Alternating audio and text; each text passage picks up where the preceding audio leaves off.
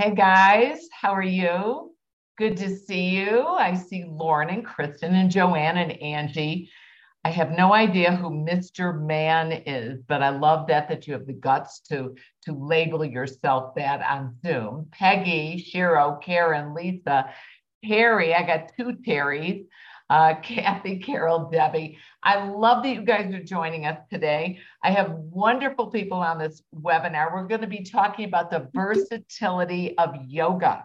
And yoga has long been associated with just improving flexibility and has been stereotyped in this very narrow scope of just being flexibility. Yoga is an amazing low impact option to improve not only flexibility, but mobility, strength, recovery, um, and of course, mental health. And so I'm really thrilled to have with me today. I've got Siri Chilazi, Gail Bannister-Munn, and Kimberly Spreen-Glick. So, Siri, you and I need to hyphenate our last names. Okay, that's what I'm learning from this webinar. So, we've got Siri. Siri is a 15 year old veteran of the fitness industry and a master trainer for a variety of programs. She teaches just about every format Pilates, bar, yoga, dance, step, HIIT. And she's got a master's, master's degree in public policy from Harvard Kennedy School and a BA in chemistry and physics, also from Harvard College. Yes, she's brilliant. She keeps reminding me that this has nothing to do with fitness. I don't care. Because she's also, I believe, Siri, you're running the group fitness department at Harvard, right? Uh, not quite. I've been teaching there for 16 years, but my wonderful colleague Don Stennis, who some of you might know, has been running it for even longer. But thank you, Sara. That's a very generous okay, introduction. Been teaching there, which is wonderful. And then um, we've also got Gail Bannister Munn that we're very pleased to have. And I think you guys know that she's a fitness consultant for the NBA, NFL, NHL, MLB. Now, if you don't know what those stand for, it, it, it's basketball, football, hockey, baseball. Okay. Yeah. Yeah. Basically, they play it, she trains for it. And she's really a fitness consultant, and she's the regional Group X manager for the Northeast um, locations Queens, the Bronx, Brooklyn for Crunch Fitness. Um, and she also is the owner of the Bannister Method Studio, which is also located in New York. And a flexibility core yoga Pilates coach. So we, we love these expertise that we're that we're able to share with you guys. And then we have Kimberly Spreen-Glick, the poor woman, feel very bad for her. She's only got 25 years of experience teaching and presenting. You know, she's just a child. Um, she served as the senior director of group fitness for over a decade with Lifetime Fitness. She helped build those facilities. Um, she also was the IDEA Program Director of the Year, which is pretty darn cool. She has an online platform called The Inspired Life. I'm going to ask Sean Carlson, our beautiful event creator. She does our wonderful mosaic tile filling in all the sessions for all our conferences. And hopefully she'll put in that link for the Inspired Life. And she helped, um, Kimberly helps fitness professionals expand their roles and become more wellness leaders. And I think this is important. Now, I think a lot of you who are on this webinar, you guys know that I'm a big yoga fan. I actually started not by teaching yoga, but actually by participating in yoga. And um, what we've done is I bring and I started teaching yoga because my yoga instructor decided to get pregnant with twins. And then she was going to have this horrible sub. And the class knew I taught like every other type of training. And they begged me to start teaching yoga. And I said, okay, I'll do it for 12 weeks until she's postpartum and she comes back. And uh, I never gave her back the class. I'm sorry. I'm a rude, horrible person, but I fell in love with teaching yoga. So, so one of my idols in yoga, starting with you, Kimberly. I went and took a class in Mission Viejo at the Lifetime there. Did I pronounce that correctly? Um, it's actually it's Laguna Niguel, but but Mission Viejo is close. Okay. it was in California, and I'm obviously from the Midwest, so what the heck? Um, my oh, my favorite yoga teacher, it, like in the world. So anyway, explain to us the different modalities of yoga, if you would. We're going to start there. So, when we think about different modalities of yoga, there's two different perspectives. One perspective is looking traditionally at yoga, where we have, um, when we're looking at physical yoga, because there's the philosophy of yoga where yoga stems from, like Ashtanga yoga, the eight limbs, the Yoga Sutras, and such. And then born from that, we have Ashtanga Vinyasa, which is kind of its own style. Um, we have Yin, we have Iyengar, we have Vinyasa Flow, which is kind of the hippie stepchild of Ashtanga Vinyasa. So there's different genres of yoga that uh, kind of started to make its way onto the scene. But what we see nowadays, I think, especially in all the health clubs and in, in the boutiques, they've kind of pulled from the different modalities and have developed formats that would serve the purpose of meeting our clientele where they're at, which are, are, are, people who are coming to us wanting to improve, as you were saying earlier, Sara, improve their strength as well as their flexibility, as well as reduce stress and improve their balance and mobility and recover perhaps from injuries and such. And so you'll find a lot of classes may pull from, you know, Ashtanga Vinyasa, bringing in a component of Yin and developing like signature classes that um, really meet the moment where we are in the health and fitness industry. Oh, I love that. And for you guys that if you have any questions, move your mouse, go to the bottom of the screen, go over to the left of the green share button. You'll see the chat box. Just click on that if you would, please. Type in where you're from. We love to hear where you're from. We have 221 people that have registered for this webinar. We expect about 50. Oh, we've already hit 50. We expect about 70 people to show up live, and we get more people that listen to our podcast, almost double the amount than watch the webinar. So you're here, you've spent the time, and you're making the effort. Ask questions. I try to stay on top of them. We've got people from Syracuse, New York, Alabama, Ocala, Florida. Oh, look, Lauren. I love seeing that. We've got um, Janice from Tennessee, people from Ohio. This is awesome. This is great. Virginia, all over, all over the country. And sometimes we get people all over the world. Up, oh, all over the world. Speaking of which, we got Canada. All right. Love to see this. Um, so I look at this, I look at the different yoga types. And Siri, you didn't even know I was going to ask you this, but I'm throwing this your way. What's going on with hot yoga? What do you think about that? Hot yoga is obviously immensely popular. In case some of you haven't tried it or haven't heard about it, it's um, can be any different style of yoga, any of the ones that Kimberly just uh, listed for us, but practice in a hotter room, uh, typically up to 86 degrees Fahrenheit, or e- actually even more, can be even more. Um, look, people love it because they sweat more because it's hotter, right? You would sweat more just sitting in that hot room without moving. And of course, if you move in that hot space, you are going to sweat more compared to uh, doing the same movement in a cooler space. So for a lot of our participants, they feel like they're working harder because they can sense it through the sweat. Now, in reality, as fitness pros knows that know that the amount of sweat isn't correlated with uh, the physical benefits that you get from exercise, and it's not always correlated with how hard you're working.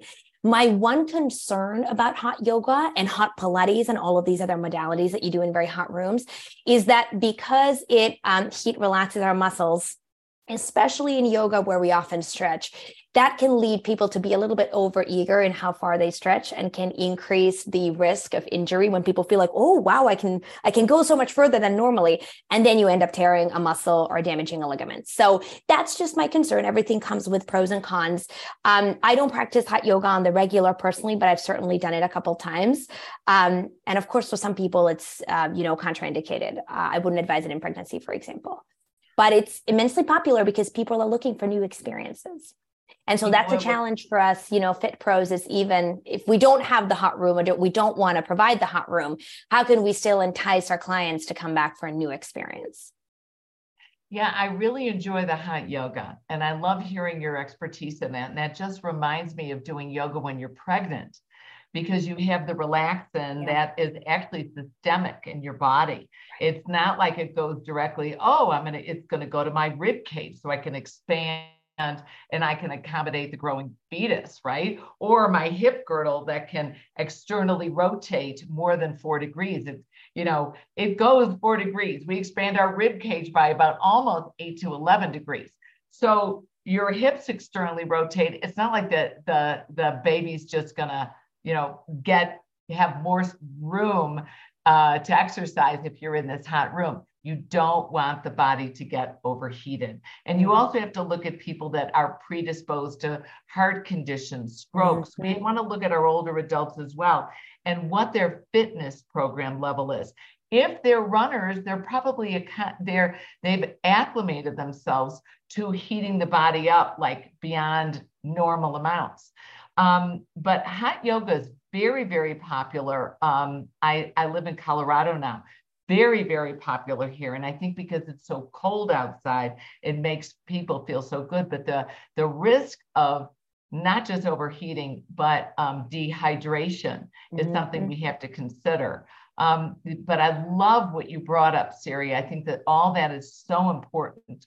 Um, Gail, Okay, babe. Really quickly what before we move off hot yoga, I'm so sorry, Sara. Could I just bring no, in a go ahead? Because I have no doubt if we have yogis and yoga teachers on with us, just a point of clarification. I think what we're talking about is heated yoga because hot yoga is a very specific format. It's actually a spin-off of Bikram. Bikram yoga is a 105 to 107 as far as the temperature and the humidity, which is actually the really what what builds the intensity of the experience is generally 60 to 70 percent whereas heated is going to generally be 85 to 95 degrees and usually maybe 25 to 40 percent humidity.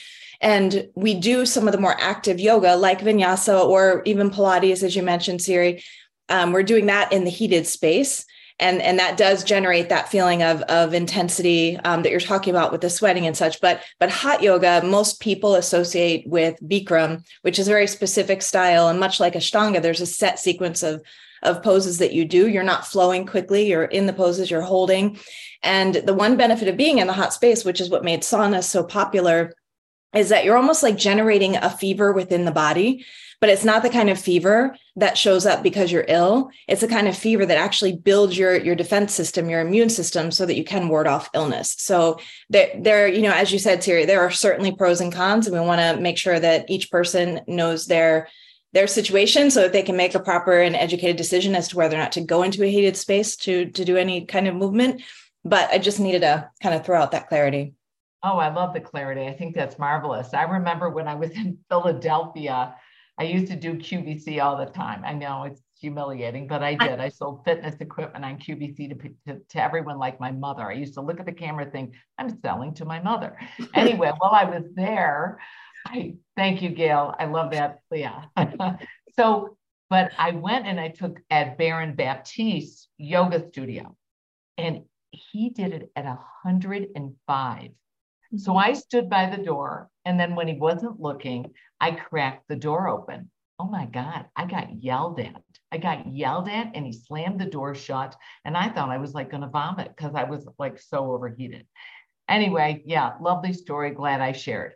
All right, Gail, talk to talk to us about how you are integrating yoga into with when you work out with your professional athletes. So or, I, am going to tie in off of the hot yoga because it seems to be it seems to be um, a tie-in. So when you're dealing with athletes, um, I want to specify, like Sara said, and Siri said, and Kimberly said, hot yoga is something that you take for the experience of it because you like it. But when you're dealing with athletes, you have to remember the atmosphere that these people are working with.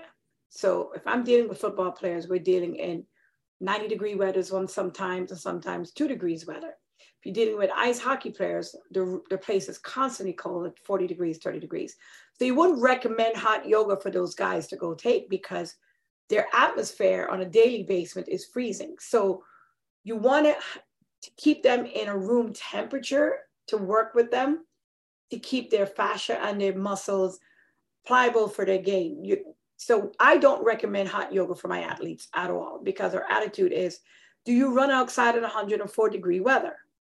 Are you, you know, you're going from hockey to 104, like the fascia of the body changes. So to answer your question in that sense, you have to be careful how you apply yoga to your clients. So my athletes will come to me. So I'm going to go take a hot yoga, yoga class. I'm like, no, no, no, no, no. Um, you're not going to do that today. You can take a regular yoga class, regular temperature yoga class.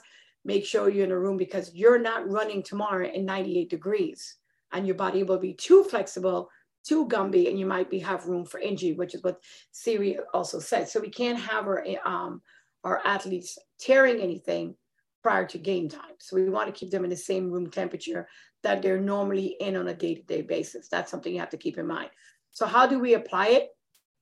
Um, for me, I'm hands-on stretching. So we do go through Thai massage moves with them. Like, okay, and again, um, it's a tough question though, Sara, because if I'm working with a receiver, it's all going to be hamstring, speed, hip flexors. If I'm working with a linebacker, he's on the ground most of the times. It's back a lot of back work, a lot of core work. You're stretching out to make sure the hip flexors are strong. So you have to figure out the application of the athlete of what they need for their specific sport. So you can't make it, I'm going to use this word, a McDonald's mm-hmm. brand for every client. Every client's body is different. So you have to know what you're dealing with for sport specific for that client. Was that clear? Did I do that oh, right? Oh, that's, I love it. I love the answer. Did I right? To, is to athletics. Okay. I do have a question, Gail. What are your thoughts? Like if we were trying to apply some flexibility training to like a pickleball player, because we get a lot of women, at least I'm seeing it around here. I see a lot of skiers around here, but there is, you know, I am a, a very aggressive pickleball player oh, pickleball is a new thing, man. I have a lot of my clients now moving. And so I have tennis clients who go, that's blasphemy. How could they play pickleball? It's blasphemy. and I start laughing. But I get it, you know, for the people who have given up tennis are getting into pickleball because it's parallel to it, it's something. But for pickleball users, man, lateral movement, stretch out their hip flexors, upper body like crazy because it's short movements and strengthen their core um, constantly because they're not moving in big movements like tennis. They're not running back and forth, but they're doing a lot of transverse planes. They're doing a lot of sagittal plane. So you really want to move them to make sure they're doing a lot of upper body because it's more of the transverse. They're reaching, they're doing that kind of stuff. Shorter movement, shorter bursts. So you really want to keep them, I would say a lot of lateral movement. So if you're playing pickleball, start doing a lot of side lunges and shuffles. Um, okay. Pickleball right. is a new thing. I have to come up with a pickleball workout working on that. Well, I, I have emailed several of our presenters and said, I want a small group training program for pickleball, pickleball players. Yeah. Because I think that I think we better train now for it because it's huge in the summer. Yeah. These people in Colorado, we we quit skiing and we're jumping into pickleball. But to stay in shape, I am doing yoga. How do you see Siri the, the strength, um, the positions in yoga affecting strength. Mm. I'm going to pick up right where you left off because I love that both of you were talking about functional training, right? But function is different depending on who you are. Right. So if you're a football linebacker, the function that you need to train for is very different than Siri, who, yes, teaches fitness classes, but actually works mostly on the computer, right? Um, and so I think that's always step number one. Um, something that um, funny enough, I was just um, at the SCW DC Mania Conference a couple weeks ago. I taught a, a session on flexible uh, strength uh, and dynamic flexibility. And I asked people, how many of you think of stretching as being something that should be easy? Like you just get into a pose and relax, right? That's kind of what a lot of people associate stretching with. I know Gail is laughing. I've taken Gail's sessions and her stretching is not easy. Um, stretching is actually meant to be effortful, right? One part of the body is lengthening, but a lot of other parts of the body have to be highly engaged in order to enable that to happen. And so that's where the strength building component of yoga comes in. Even the yoga poses that are focused on stretching on one aspect of the body, you know, think even uh, uh, downward dog, I mean, your upper body is working very hard uh, to keep your body weight up as your um, the posterior chain is lengthening. Think about any single leg balancing movement, like a warrior three or a tree pose. There's a lot of work going on through the whole stabilizing side, um, in addition to opening up the hip or lengthening the posterior chain or whatever is going on.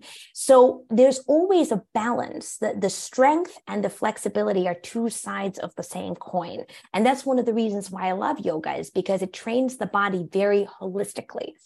It builds, yes, length and flexibility, but it also strengthens the muscles at the same time. Not always the same muscle at the same time, but when you go through your holistic, well designed yoga routine, that's kind of the overall training effect that you get.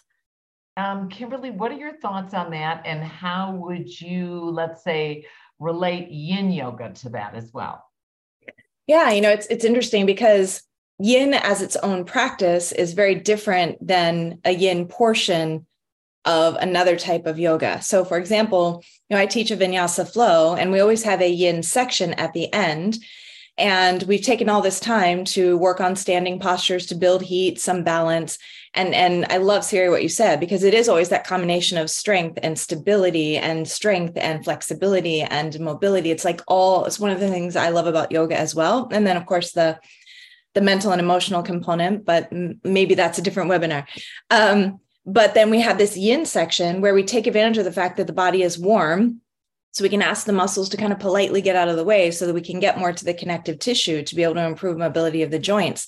Whereas traditional yin, if you were to just go to a yin class, first of all, it's never going to be heated, should never be heated. Yin is, is typically practiced either in a room temperature and sometimes even a little bit cooler, because the idea is that because because there is such a strong connection between the soft tissue and your body you're actually relying on that connection to to be able to um, improve mobility. And that's why in a yin class you're going to settle into the poses. I mean sometimes in a one hour yin class you might only do five six seven eight poses the entire hour because you're settling in for maybe five six minutes at a time sometimes and really holding and then and then taking the time to ask the body to kind of release little by little without warming it up into doing convincing it to do so.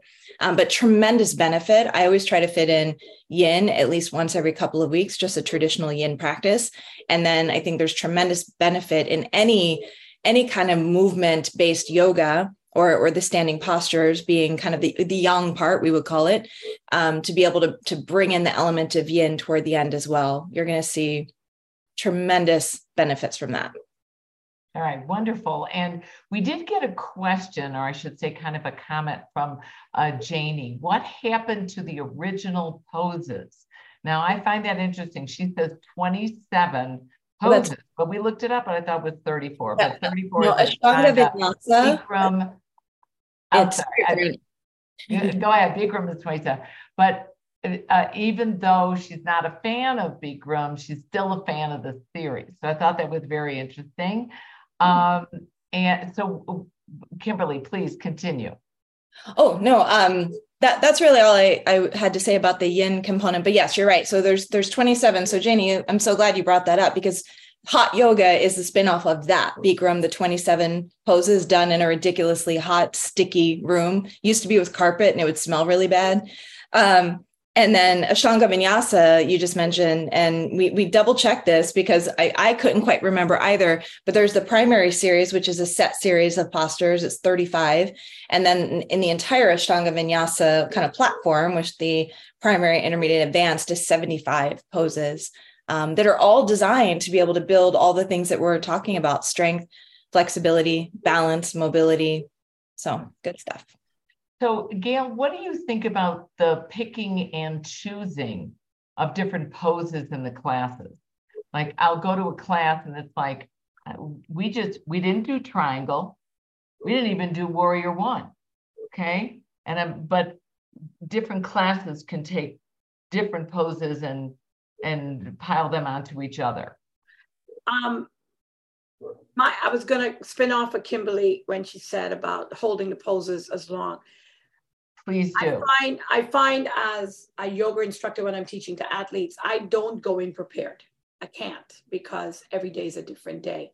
But I do hold the poses with layering. So if I know I'm going to be doing a triangle pose, I make sure they get that well, hold it, come back through it and add on a layer to it for another movement to add on to it.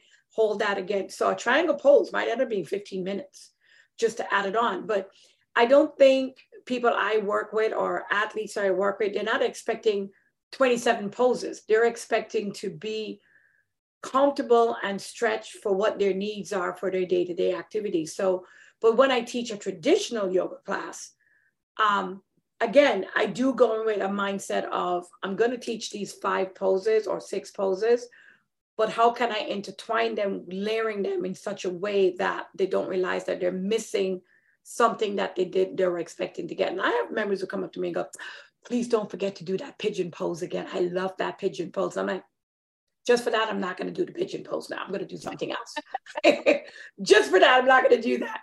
You know, but I, I think if you set that expectation with your class that they expect something different every time you walk in, I don't think you'll get that pushback of they've missed this particular pose or they missed that particular pose. I think they're open to whatever you bring to the table anytime you teach. That's that's just how I, you know. I and yeah, that's interesting. Um, is Siri. Uh, what are your thoughts on that? So for me, there's an overarching principle in every single class that I teach, regardless of format, and that principle is purpose. I think everything that we teach as instructors should have a purpose and we should be able to articulate that to our students, right? Why am I picking this particular exercise right now? Why is the next exercise the next exercise? Why did we skip the pigeon pose today? Why did we add the pigeon pose today? And that purpose is going to shift from day to day. It's going to depend on who you have in front of you. You might have to be nimble. I love what Gail said is sometimes you can't go in without a plan because you just have to respond to what you're getting. Um, I teach a format called uh, cardio yoga, which is pretty much exactly what it sounds. It's a fusion of cardio and yoga. So in that class, you see a lot of traditional yoga poses, you know, the warriors, the trees, all of that. Um, but the biggest aspect of what makes that class yoga is actually the combination of mental and emotional fitness with physical fitness. Like Kimberly mentioned at the very beginning, yoga has eight limbs in yogic philosophy, and only one of those, asana, has anything to do with the physical body. The rest are all about breath and mind and focus and control and self uh, betterment. Uh, and so on and so forth. Um, and really, one of the hallmarks of cardio yoga that I love, coming back to this question about sequencing, is that every single exercise in that sequence has a purpose and it has a specific purpose for why it's there.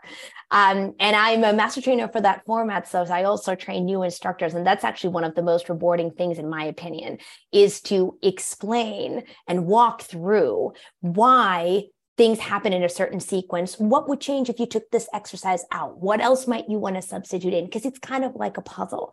Um, but it should uh, what whatever format of yoga it is that you're teaching or style of yoga um, any practice should have a well thought out sequence where each movement and each piece has a specific purpose. Okay and i'm bringing up the mental aspect and i love that you brought up the eight arms. Um, Kim, kimberly how do we try to emphasize this in our classes? I mean, we're, you know, the first place I ever taught yoga was right within a Lifetime Fitness Center. And right next door is this huge, obnoxious step class. I'm so sorry. That's how long ago it was. I mean, they must have had uh, over 50 people in that class. And I like, I started at about 30 people in my yoga class. You know, they kind of had followed me. And I got this noise going on next to me. How do I pull that mental aspect in? What are your recommendations? So the, the beauty of uh, yoga, if, if we're practicing it as it was traditionally meant to be practiced, the whole idea is that you can find peace within without being in a peaceful place.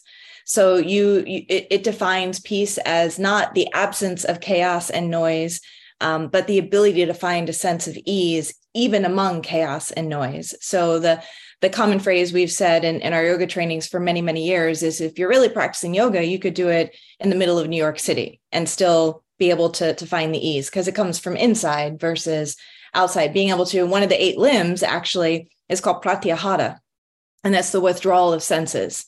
So it's being able to train yourself, and it takes time, like everything else. You know, the whole concept of mindfulness is being able to turn within and make that connection. Um, so being able to maybe tune out a bit of, of what's happening outside of you to become more of an observer of what's happening within you, and then connecting to the breath to stay present with that and such.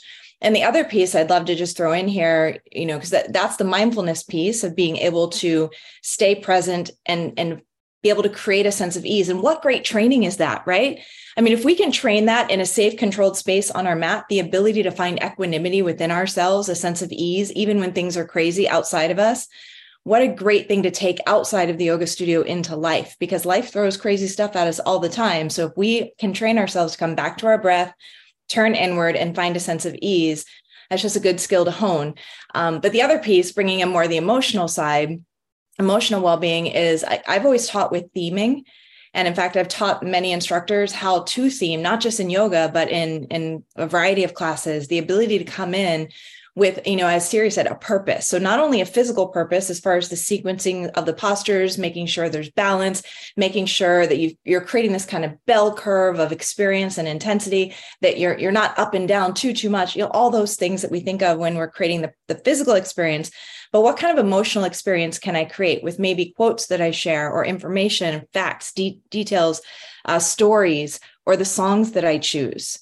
Um, most most of what i teach and i i have on my spotify i'll label it. It's like yoga love yourself yoga unity yoga life is good. And and being able to bring a theme into the class that you kind of you don't dwell on it the entire hour but you just let it be a touch point so that with that purpose you never know when one little phrase or one little quote you might share might shift an entire a person's entire day. And it, it just changes the experience for the better. It's, Can I pick up on that real oh, quick because I was I was so um, inspired by what you said, Kimberly. I, I totally agree. I actually in my cardio yoga classes like to start with an acclimation in the beginning. That's roughly two minutes. We get into a pose and hold. Nothing too strenuous. It, it could be literally be a standing uh, posture, uh, two feet on the ground. But I like to write that out and actually record it in advance. So I record it on the voice memo app of my iPhone. And sometimes I have music playing in the background. And then at the start of my class, that's the first song that appears in my playlist. So I can hit play. I can also listen to my own acclimation, use that two minutes to get in the same zone myself as my students are getting into. And then, you know, when the music comes on, um, you kind of pick it up from there. And I uh-huh. and I have to admit, along the lines of what you said, Kimberly, yoga is the class. My yoga classes are the ones where I spend the most time pre-planning my cues. Right, like again, writing out specific quotes, specific things that I want to say at specific times. I have to admit, I don't do that for total body conditioning. I don't do that for kickboxing. I do do that for step. But I just think in yoga, we have such a beautiful opportunity to really take our students on a thoughtfully crafted uh, mental and emotional journey in addition to the physical journey. And I think part of that is also related to the fact that you have these poses, you know, a triangle is a triangle, warrior two is warrior two, you know, a tree is a tree. So if we can elaborate and find something else that we want to speak about, that makes it, I think, so important and so impactful. And I love the way you guys are talking about intentions. Um, and the ability to tune out. I just spent the last, I don't know, three, four, five days at the IHRSA convention. It's the uh, global organization for health club owners, managers, and directors. That great conference. And the keynote was a Navy SEAL who actually killed um, uh, uh, hello, uh, Al Qaeda. Okay. So talking about the message that he gave was being ready for things that you absolutely don't expect. Okay. And training yourself to control your emotions, to be in the moment and be calm. And I thought that was fascinating. And I, okay, maybe being a Navy SEAL is a little different than being an, you know, an NFL player. But Gail, um, do you you know how do you impress or deal with or apply the yoga poses and the yoga positions that we do to help our athletes deal with the mental stress that they're dealing with um, in as professional athletes or semi pros You know, it's funny that um, when you're dealing with the athletes, they're so far ahead of us to deal with the mental stress. So if I say, okay, guys, I need you guys to take a deep breath, we're going to go in, they're there because they have to shut out the noise mentally. So they've been training for that. So I'm in the middle of a football field with planes flying over and all these different things. So I can get 80 guys to lay on the field in complete silence and just listen to my voice. And they're just tune everything out. They're so much easier to tune out than a regular group exercise class because they're, you know, group exercise, they have their phones, shut up the phones because they don't get access to their phones from the time they walk on that until they leave. So they want that quiet time. And it's amazing, especially um, the NHL, the ice hockey players, they are amazing.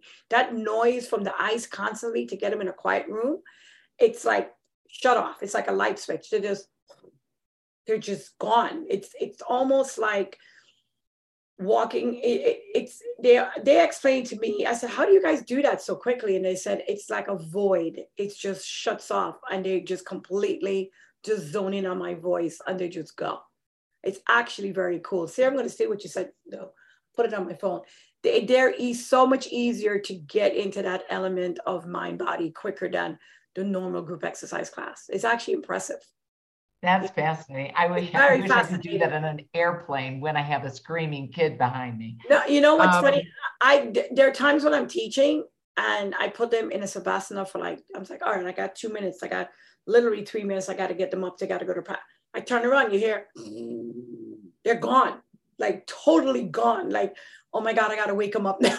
I'm like because they're totally relaxed and they're in the middle of a football field with the heat or temperatures or whatever it is, and they can zone everything out. It's very impressive to see how they do that so quickly. That's, that's fascinating. Kimberly, yeah, how very fascinating. I, I love the application to professional athletes, and that's fantastic. How do we modify, and I kind of hate that word, but progressions, regressions, etc. How do we adapt our yoga program to our older population? Just saw um, that. And I know it's it's a very broad demographic description mm-hmm. of it, and there's a lot of intricate ways to analyze this. But mm-hmm. what are your suggestions?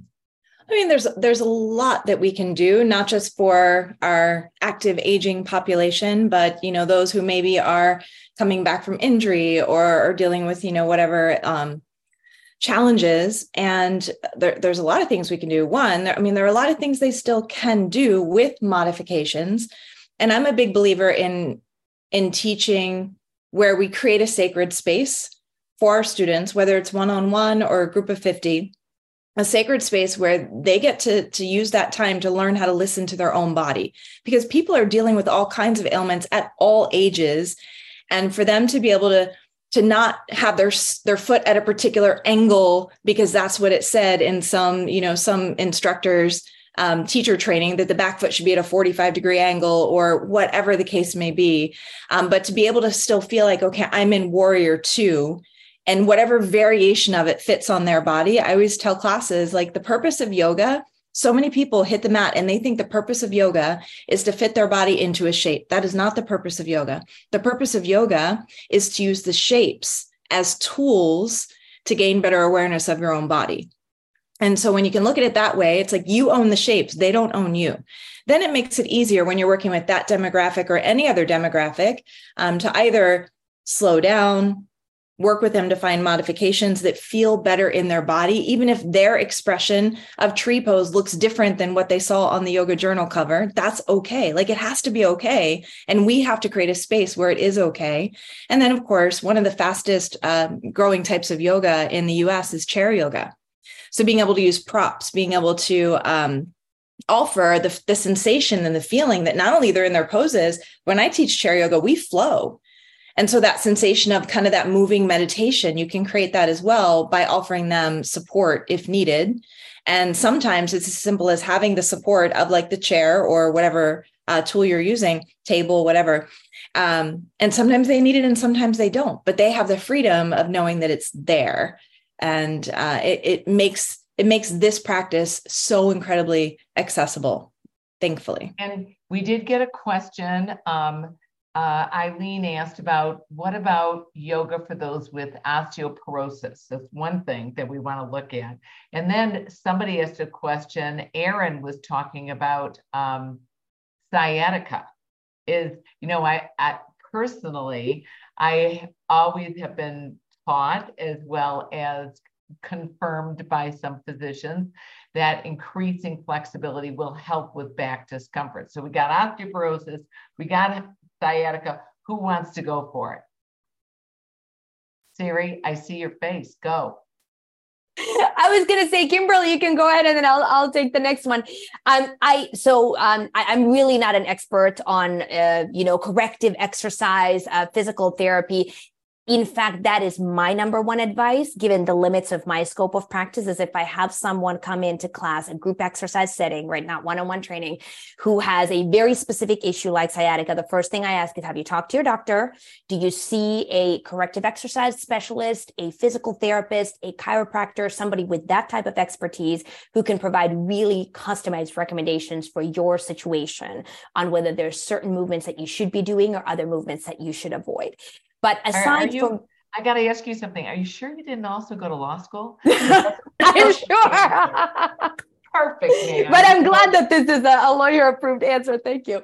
Um, but uh, as a general guideline, then, you know, for the whole group, what I always tell people, and, and this would certainly apply to issues like sciatica, is I say, remember that you are always in control both of what you choose to do and what you choose not to do but like kimberly was saying the extent to how you do it meaning your range of motion and I think this is actually something that we maybe don't always do enough in yoga. In a lot of other classes like barre, we talk a lot about layering. So we start with a smaller range of motion, a simpler option, and then we show how you can deepen the layer of motion, how uh, a range of motion, how you can make things more complicated. In yoga, we often just show the full expression of the pose first and then start to peel back the layers say oh if you can't quite get there well then you can modify in xyz ways um, and so I think that's something to be mindful of is what if we showed a very small range of motion first and then built up the progression, so to speak, for our students. So I remind them of the fact that they're in control of their range of motion. And I, I do give the guideline that pain is always a signal to stop in a group exercise class. And so I have people wave and then I um, give them individualized different poses to do if anything is that's, causing pain at all. That's great. Um, we're getting close to time, but I mm. may go over a little bit because it's so fun. Um, Gail, do you have any recommendations about the osteoporosis question, the sciatic question? Um, unfortunately, I don't. Okay, uh, Kimberly. I was gonna say I don't have people coming Next. to that. The sciatica part of it, I do on occasion, but I work within their um in their comfort zone. And if some, if anything is uncomfortable, I kind of pull back. But again, for sciatica clients, I'm hands-on with them, so I can kind of feel how the tissue is feeling to be able to judge and pull back from there. Um, but I've never had a somebody in class come up to me, so I have sciatica. They usually kind of modify at their best of their ability during the classes because I kind of think they know where their limitations are. Right. You know? Right. Uh, Kimberly, what are your thoughts on that? You know some some great points have been made when you have someone if someone comes up to you in a group class it's it's definitely a different scenario if you're one on one because then you can have a deeper conversation with more detail and even have a if, if you're training this person it would behoove you to have a conversation with their doctor or with their um, physical therapist or whoever they're working with so that you can kind of partner in what it is that you provide when they're with you. Um, but when you're in a group scenario and someone just comes up and says, Hey, I've got sciatica, or Hey, I've got osteoporosis, or Hey, I've got this, that, you know, the the rule of thumb is exactly what Siri said is is making sure as you see at the beginning of every workout DVD ever created to consult your physician before trying this or any other form of exercise. But um but ensuring that they have been have been given the the green light to even kind of move into this direction. Um, but then to, to gail's point it really is like yoga is is meant to be a safe place on the mat it's your universe for the hour or however long the class is to do what feels best to you. Now i've had um, people come to class with osteoporosis that have found relief especially in the heated spaces and they they move maybe more slowly um, and they they find different expressions of the pose and maybe um, peel back layers as siri so beautifully said. I love that. Um, but to be able to create a safe where they a space where they feel safe doing that, I think as teachers is the key, is to be able to say, listen to your body, back off. If in a moment it feels okay to challenge yourself, then then challenge yourself a bit. But if in the next moment it feels right to show yourself a bit of compassion, then you should do that and know that that's yoga. That's you honoring yourself, and that's how you're going to get the most out of this practice. And I always welcome people if they're dealing with any kind of physical ailment, because sciatic pain and osteoporosis and a number of other ailments can receive benefit. Um, and then, of course, just the, the, the yogic breathing, the focus, the pratyahara that we talk about can help with managing pain in general. So we have that benefit that we can roll into it and have a conversation with them about. Um, but always giving them the opportunity, should they choose to take it, to also head to an early savasana. Like if if you feel like you're halfway through and your body's had enough, like you've done enough, and and you feel like that's that's it, you know, you have the option to to roll up the mat and leave, or you could lay it out on the mat and still enjoy the space and breathe because there's benefit in just being fully present and breathing as well. So I always offer I, that as an option. I, I also do a workshop on on um, namaste for a better back.